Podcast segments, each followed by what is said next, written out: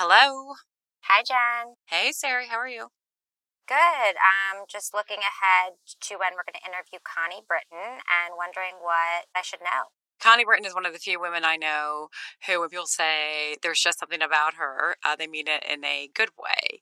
Connie is an actress, producer, I got to know her through politics. She was involved in the Clinton campaign. She's gotten involved in the Biden campaign.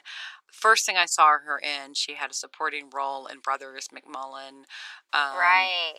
Yeah, I love that movie. And I really loved her in it. You know, Tami Taylor at Friday Night Lights, the Coach Taylor's wife, is probably her most um, famous role. She was in the West Wing. I feel that every character, she makes them very relatable, portrays them in a nuanced way that is Mhm. never over the top, but it really sticks with you.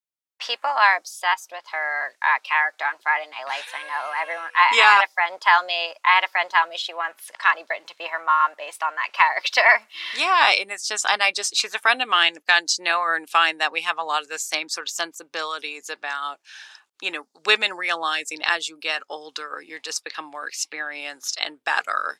Um, Mhm. And in your own head, you need to view that as a positive, and you need to convince the world that it is um, a positive. And it's interesting to me, you know, women like her who've always been in front of the camera. Some of her other colleagues in, um, in Hollywood are doing this too. That's you know they're working in developing, they are directing, they're producing.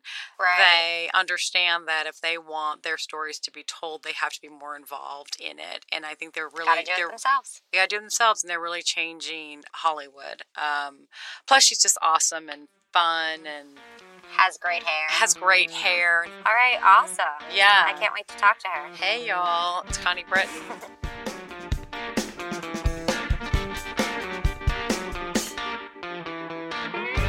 This is Just Something About Her, a podcast from The Recount and iHeartRadio, and I'm your host, Jennifer Palmieri. Welcome to the show, Connie. You know, this is a little intimidating because I feel like I have an obligation to all the Brittonologists out there. like, there are certain things that they're going to want to hear about during this interview.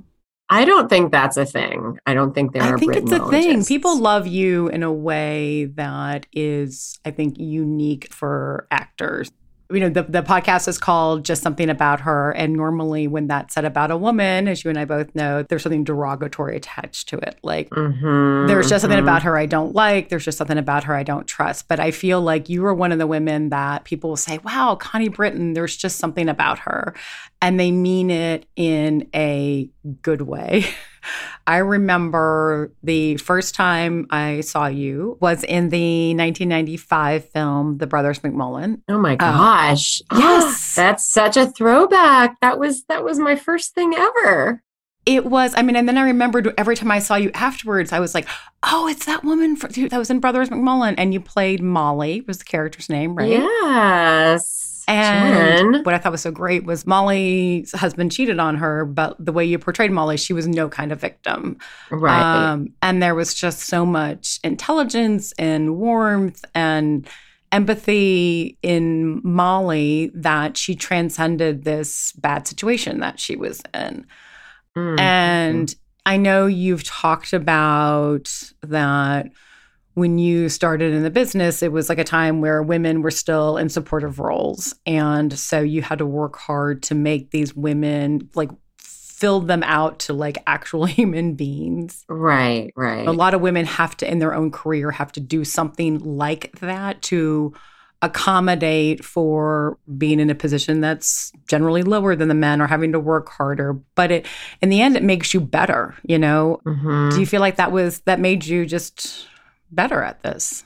as with you always, every time I listen to your insight into anything, it is always so illuminating for me. And even hearing you talk about my my own life and my own career is like, oh, you, you're making me think about it in a different way. And now that you say that, and I look back on when I started really getting serious about acting, and I loved it so much, and taking acting classes and all that it felt to me like my job was to take the smallest amount of material and somehow give it dimension and complexity and womanhood, especially because when you're starting out, the material is even smaller. Like you get the small part. So that challenge always felt like, oh, yeah, that's part of the job as an actress. That's what you have to do. And then, you know, it's funny when you even talk about the character of Molly and Brothers McMullen. You know, she gets cheated on. It's a movie about three brothers. She's the good wife. And I just knew I did not want, in this small amount of screen time that I had, I didn't want her to be a victim.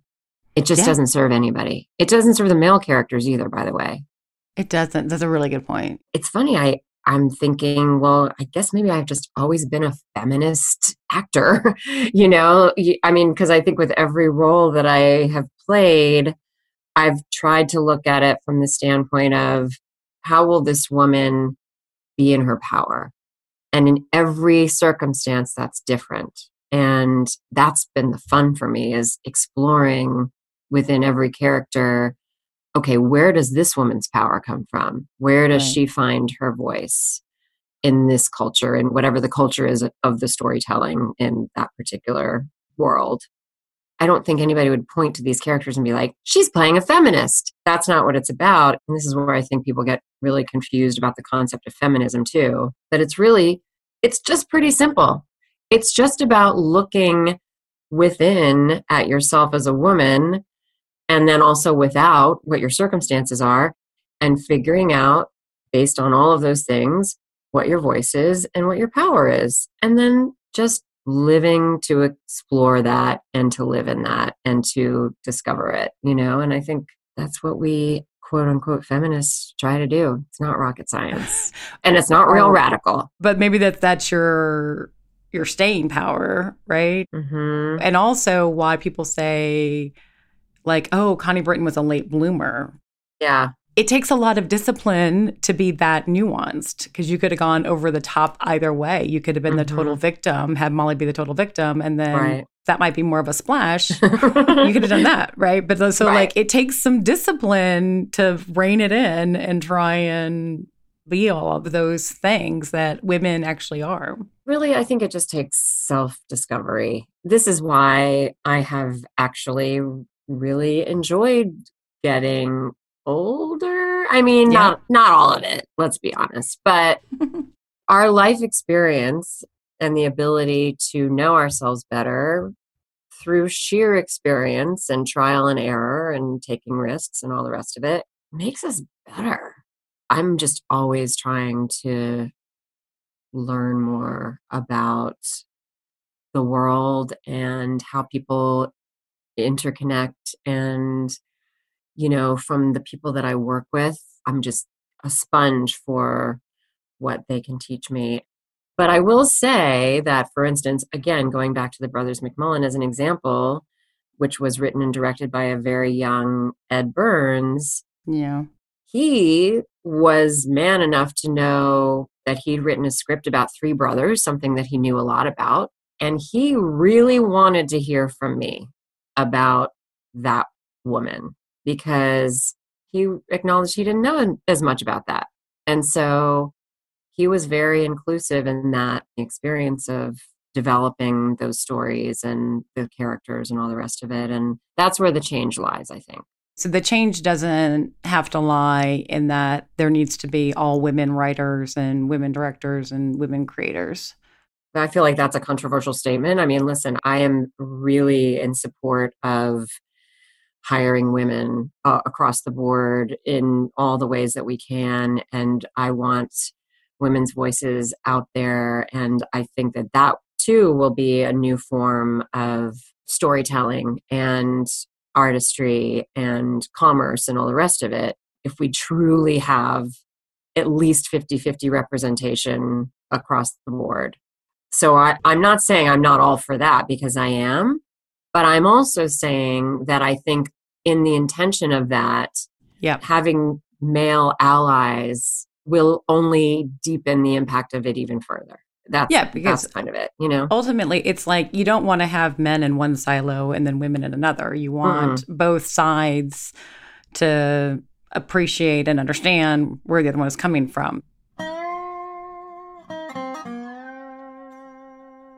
Certainly had in my career that men are very good partners and good allies. It also is true that I found, you know, they rise faster than I do. But what it has forced me to do is to realize women's success is never going to be what we've traditionally thought of as male success or what we've usually mm-hmm. thought of as success, because that was usually one under a power system that was keeping blocking women out, was blocking people of color out. And so it needs to be different. Mm-hmm. I've heard you say that women had more power in television than in film because women, as viewers, watched a lot of TV. They were the audience. Um, now that TV has so much cultural cachet and you know streaming services, it's just dominating the industry. Do women have more power in Hollywood than they did before when TV was considered second tier? I do think that's what we're seeing. And what's interesting about that is in the way of commerce is there's a demand for it. Yeah. You know, there used to be such a big division, you know, between TV and film. Right. And now everybody wants to do TV. I think there's a huge demand for it. And therefore, I think that the landscape is going to change in terms of the stories that we're seeing reflected back to us, which to me is very exciting.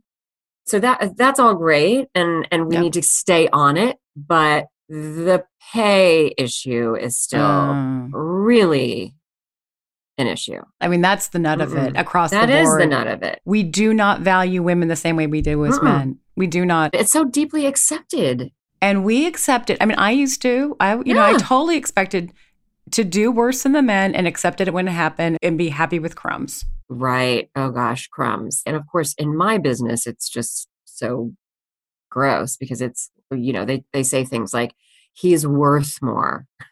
Yeah. you know he's worth more. He's worth more at the box office or his part's bigger or yeah. he's number one on the call sheet or whatever you know and i've been okay with that. I've accepted that.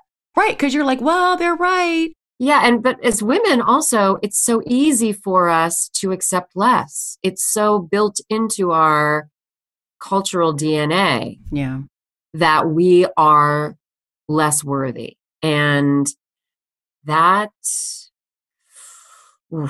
that's a big hurdle that we need to kind of lock arms and make a plan and let's get that changed. Because it's not just about the bosses and the corporations saying we're only going to pay you this much. It it really is about our cultural identity. And i mean listen if you want to talk about not being victims the first move is we have to look really look deep within ourselves and say okay can i truly value myself enough to demand this for myself? And therefore walk through all the vitriol and all the excuses and name calling yep. that will be directed at me so that i can ask for this for myself you know, yeah. because that's the thing. The name calling starts in our own brains. Yep. and then it goes outward from there. So, yeah, it's, it's a tough one. Did you find that there's been a moment where it's turned on you to be like, there's just something about her, Connie Britton, that's a problem? Yeah, I, have been in certain work environments where mm. if I've tried to speak up and articulate what is important to me in whatever circumstances and the person doesn't want to hear it no matter what way i do that and you know mm-hmm. part of this journey and experiential learning that i've been doing has been about finding ways to speak and use my voice and do so in ways that it can actually be heard because you know a lot of times people don't want to hear from a woman Mm. And yet I have found that even in doing that, and sometimes not doing it as coolly as I would like to, there is such a quick trigger to say, oh, you know, she's a problem. She's bitchy, whatever. Because also, as women, we're not supposed to ask for what we need or what we want. Yeah. So when we do that, there's always a risk involved. And I found it to be tricky. Yeah. I found it to be difficult and that's even feeling that to some degree I've I, have i have gotten pretty good at it. Right. And still, right. Still. Okay, let's take a short break and we'll be right back.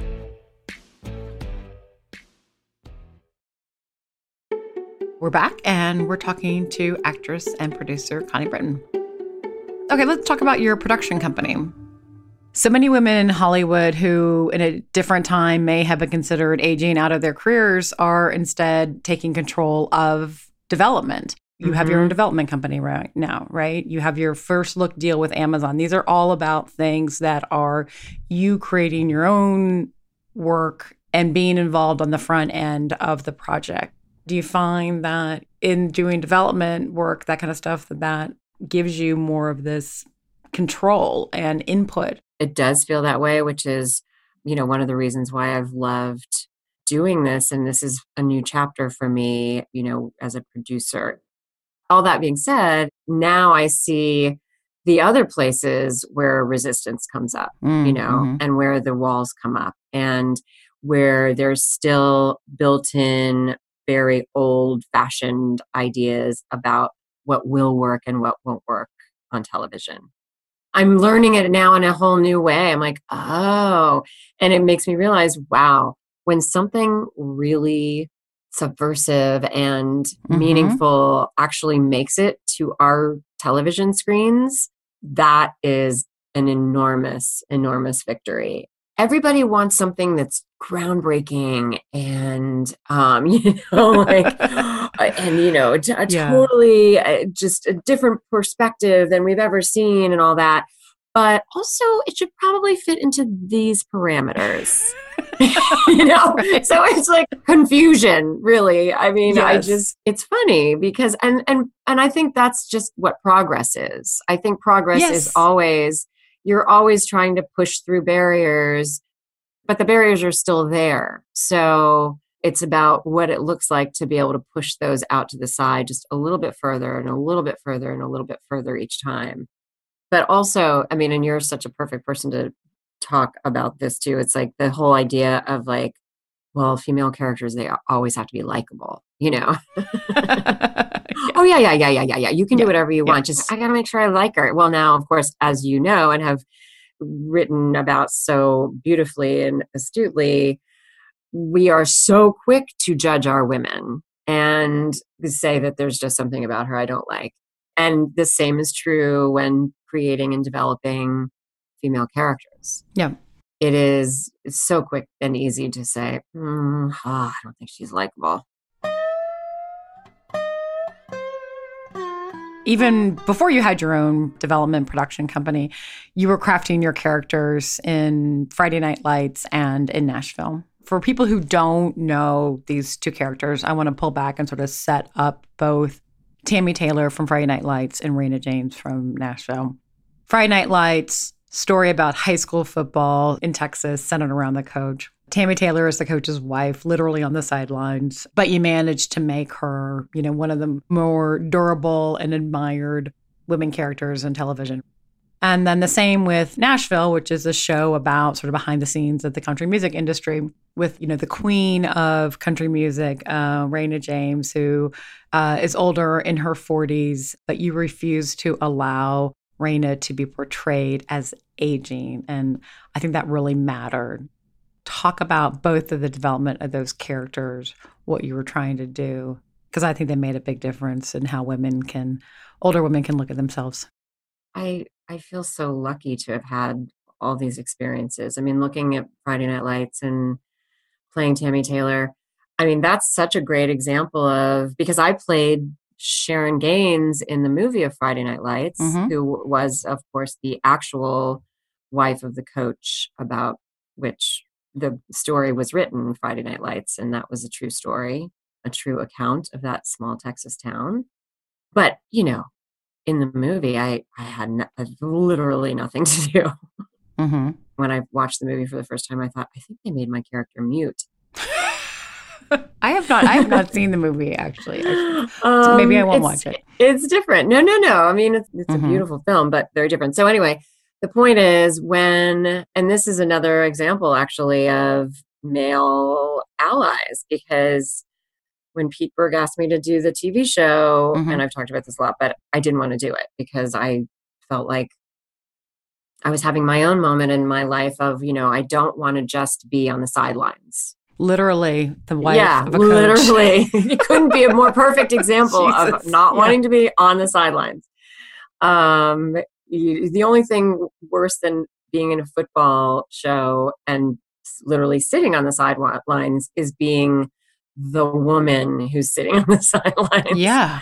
But Pete said to me, This is our opportunity to give these women a voice. They are such an important part of that culture. They're such an important part of that town. I couldn't do it in the movie. I didn't have space for it. I knew it when we were shooting.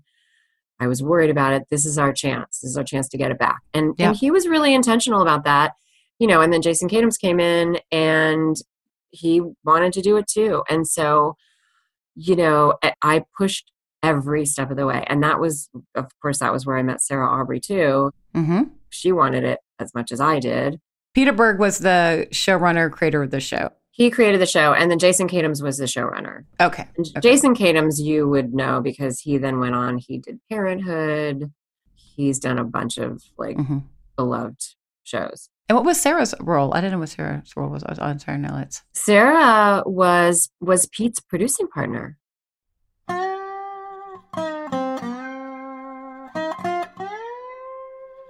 And then with um, Rayna James in Nashville, Rayna in particular was cast as kind of aging, faded country star, but you really resisted that characterization.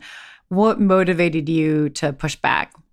For me, as I've, you know, matured in this business, I've felt this great opportunity and responsibility to depict women who are in their 40s, which is not even old, by the way. Like, that's just getting started as far as I'm concerned. Totally. But, like, to depict them the way that I have actually seen them. And the way they actually really are, as opposed to what our culture has told us about them for centuries. And just because you're doing a TV show where you've got a more experienced female performer and then a less experienced female performer who's coming up at a different time in a different way. So you have two women, right? Yes. Catfight. And then, yeah. of course, if you've got a younger one, that means the older one is aging and withered. Yes. And defensive. And yeah. Yes. Like, why? Why? Why? What? Why? Yeah. They can't both be powerful and they can't both be flawed and they can't, can't both be having completely different life experiences, which is actually what the truth is. Right. Why do we have to put judgment on it? Why do we have to put a name on it? And why do we have to like denigrate the life experience of the woman who has more life experience. Anyways, I had some opinions about that. Yeah. also, frankly, I wasn't feeling old at the time that I was shooting that. And I was kind of like, wait, what? Like, I, I don't think of myself that way. I, I am still like an actress in Hollywood. Like, no. Like, yeah. Yeah. Don't reference me in that way and the characters that I play. No way sometimes it takes it takes women uh, longer to get to the point where they can enjoy real success it's like i'm not going anywhere yeah all of your wisdom is a direct result of the incredible experiences that you've had and that you've created for yourself and you know so i just i just feel like it's important for us all to really know that we're just getting better Yeah, I mean, and just, and if we don't look at ourselves that way, we're we're missing the point.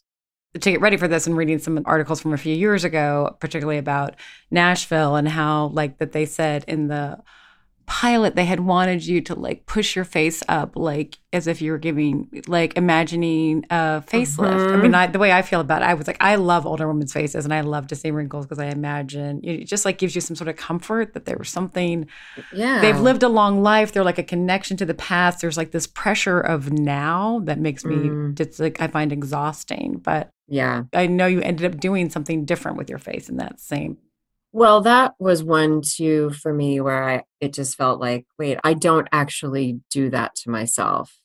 And also I think it was supposed to be done in front of my husband or something. And it felt performative, you know, like right. I'm going to show everybody now that I have wrinkles on my face. And I understand the uh, what moment was about in the scene is that she's sort of seeing herself in this other way and you know not happy about it whatever but it felt really important to me and particularly because that was an early moment in the pilot yeah. in the storytelling where i just didn't want to immediately depict this character as somebody who's worried about her face looking like it's had a life.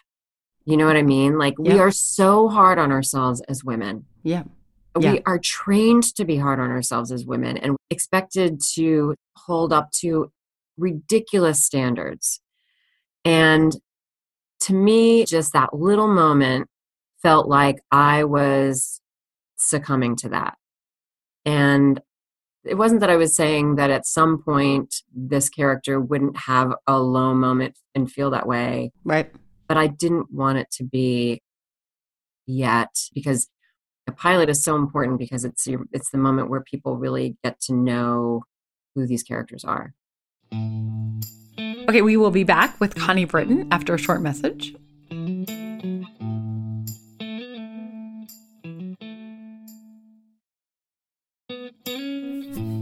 We're back, and I'm talking to actress and producer Connie Britton.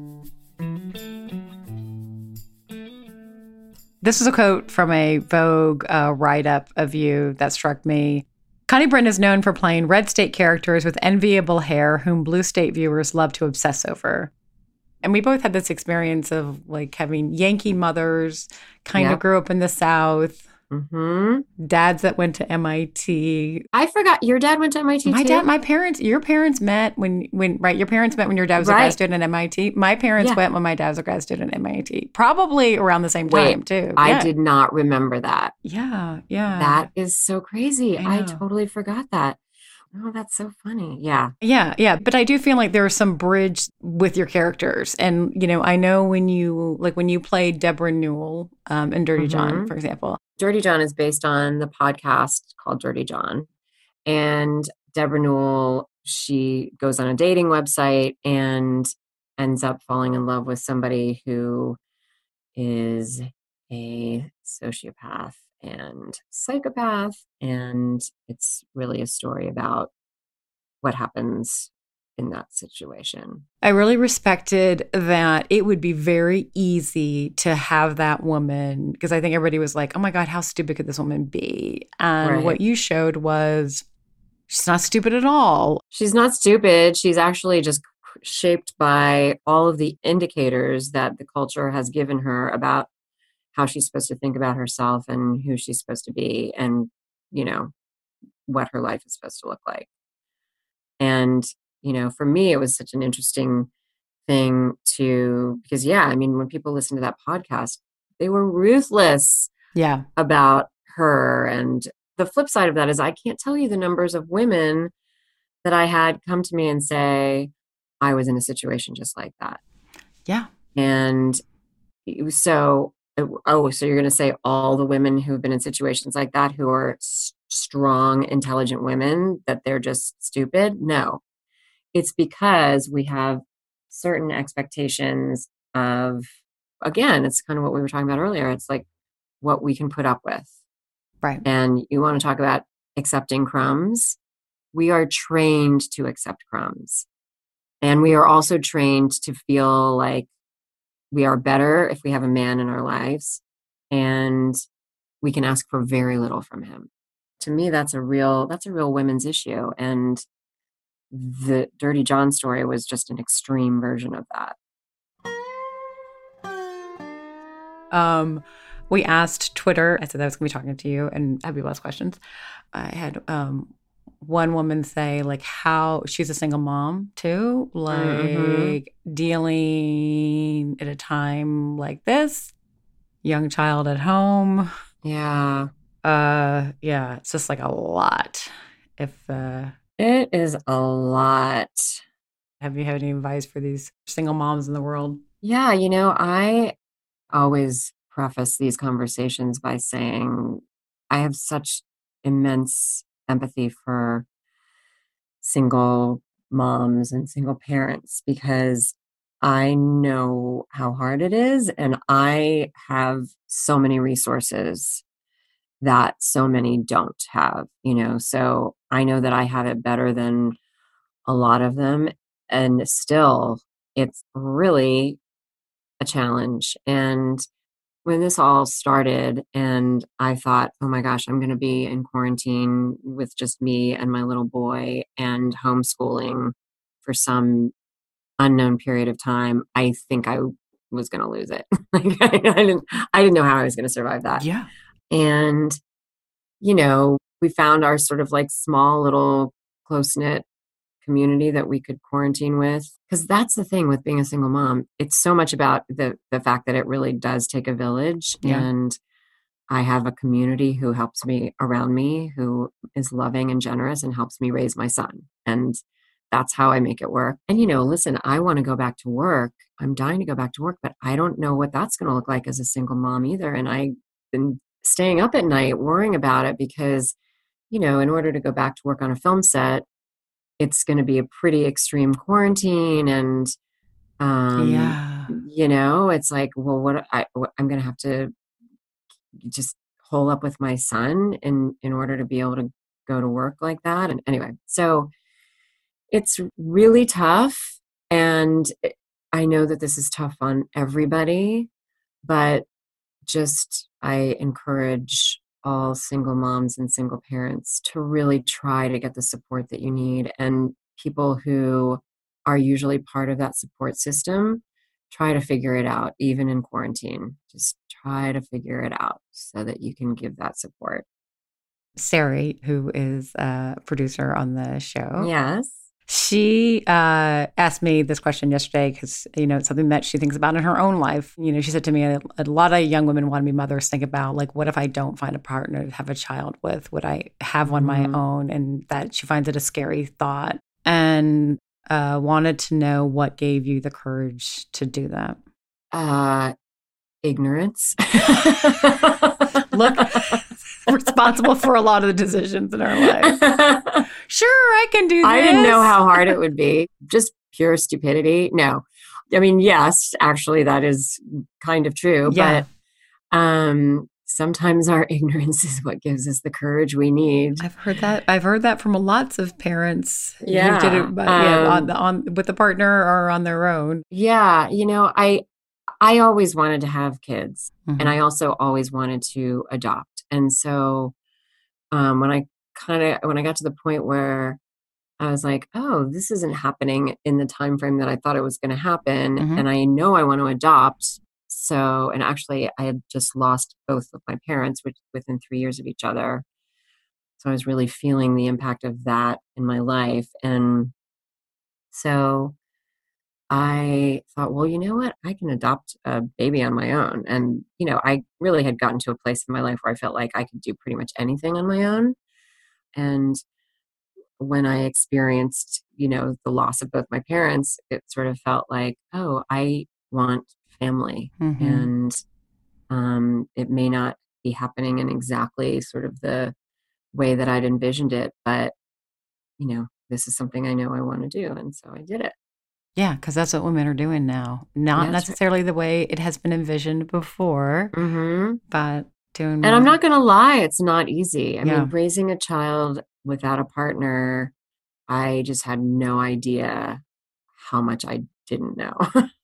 and you don't have anybody to bounce anything off of. And when you're up in the middle of the night and you've got a crying baby and you're all alone mm-hmm.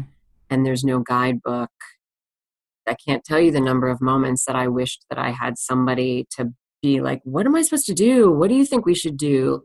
And definitely yearned for those conversations. And it was stressful, but got through it and get and I'm and I'm doing it. And it, of course, it's so much more fulfilling and gratifying. You know, I, I wouldn't trade it for anything. I wouldn't do anything differently. Yeah. It it's, sure is hard. You know, those are those are the challenges that I hadn't anticipated because I was stupid. All right. Um, all right. Thank you, Connie. I'm so happy to hear your voice. Yes, I know. Too. Let's do a proper catch up. Do a proper catch up. Yeah. Okay. All right. Take care. Okay. Bye. All right. Bye, honey.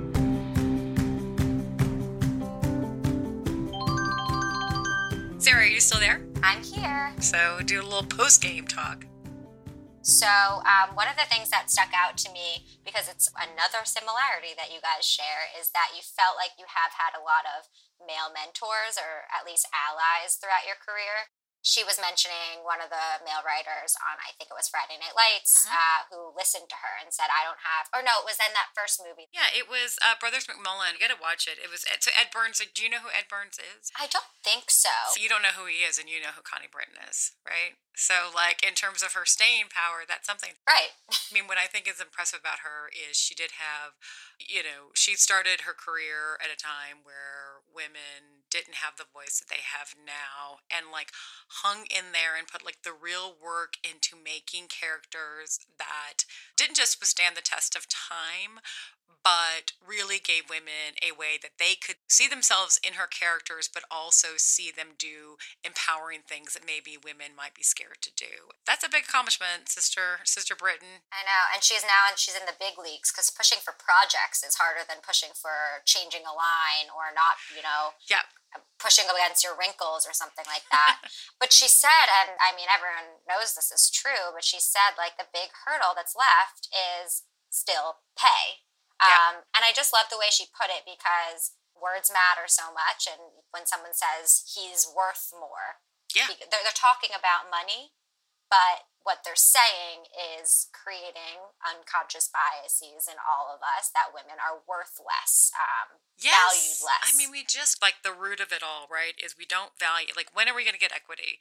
It is when we value women the same as we value men, and that we do that not just in what we say, but in our deeds.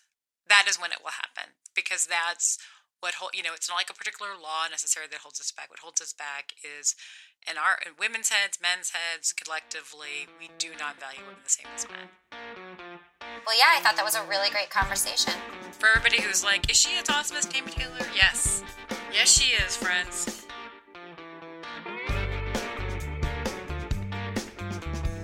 Just something about her is a podcast from the recount Thank you to Connie Britton for being here. If you like this episode of Just Something About Her, please subscribe to the podcast and leave a rating in the Apple Podcast app. I'm your host, Jennifer Palmieri. Aaliyah Jackson and D. Scott Carroll engineered this podcast. Allie Rogers is our associate producer. Sari Soffer is our producer, and Christian Castro Russell is our executive producer.